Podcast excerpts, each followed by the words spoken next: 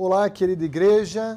Estamos chegando ao final de mais uma semana. Como passou rápido, não é verdade?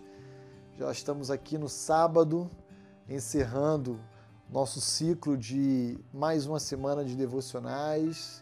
E o nosso desejo é que cada oportunidade dessa esteja sendo uma bênção, uma grande ferramenta, um instrumento de Deus na vida dos irmãos, das suas famílias que usa a sua santa e bendita palavra para nos orientar, nos encorajar, realmente gerar esperança a todos nós. E o meu desejo é poder encontrá-lo amanhã, domingo, conosco em nossas atividades aqui na igreja, às 9 horas, Escola Bíblica Dominical, e também às 19 horas no nosso culto.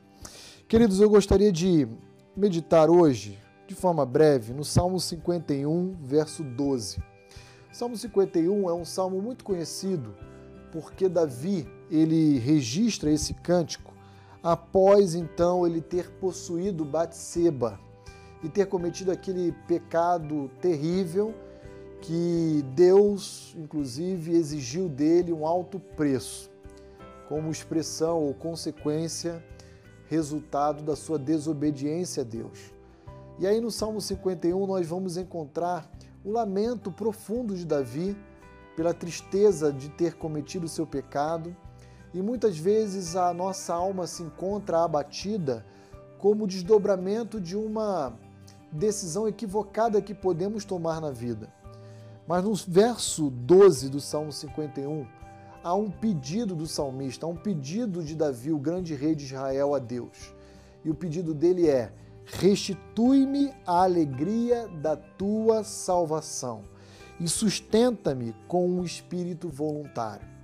Às vezes nós somos levados ao abatimento e ao desânimo tão profundo que a gente esquece que o nosso maior bem, que é a salvação que Cristo Jesus nos oferece, ela continua pertencendo a nós.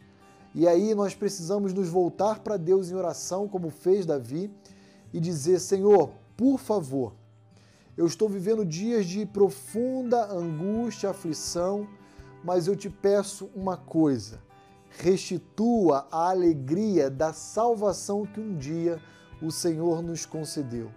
E ela será suficientemente capaz de me auxiliar a enfrentar a dor, a perda, a aflição a da nossa vida, dos nossos dias. De maneira que eu gostaria de encerrar essa série desafiando você que nos acompanhou desde segunda-feira, meditando nessa palavra de esperança para você. Sempre, eu gostaria de encorajá-lo sempre a se voltar às bênçãos que Deus em Cristo Jesus nos oferece e não nos apegarmos ainda mais à dor, à, à, à tristeza, ao abatimento, ao desânimo que as situações ao nosso redor nos oferecem. Lembra de orar a Deus pedindo como salmista: Senhor, restitua a alegria da minha salvação, da salvação que um dia o Senhor nos outorgou em Cristo Jesus. E usufrua, a partir dessa oração, de toda esperança e todo o ânimo que Deus oferece a mim e a você. Que Deus o abençoe.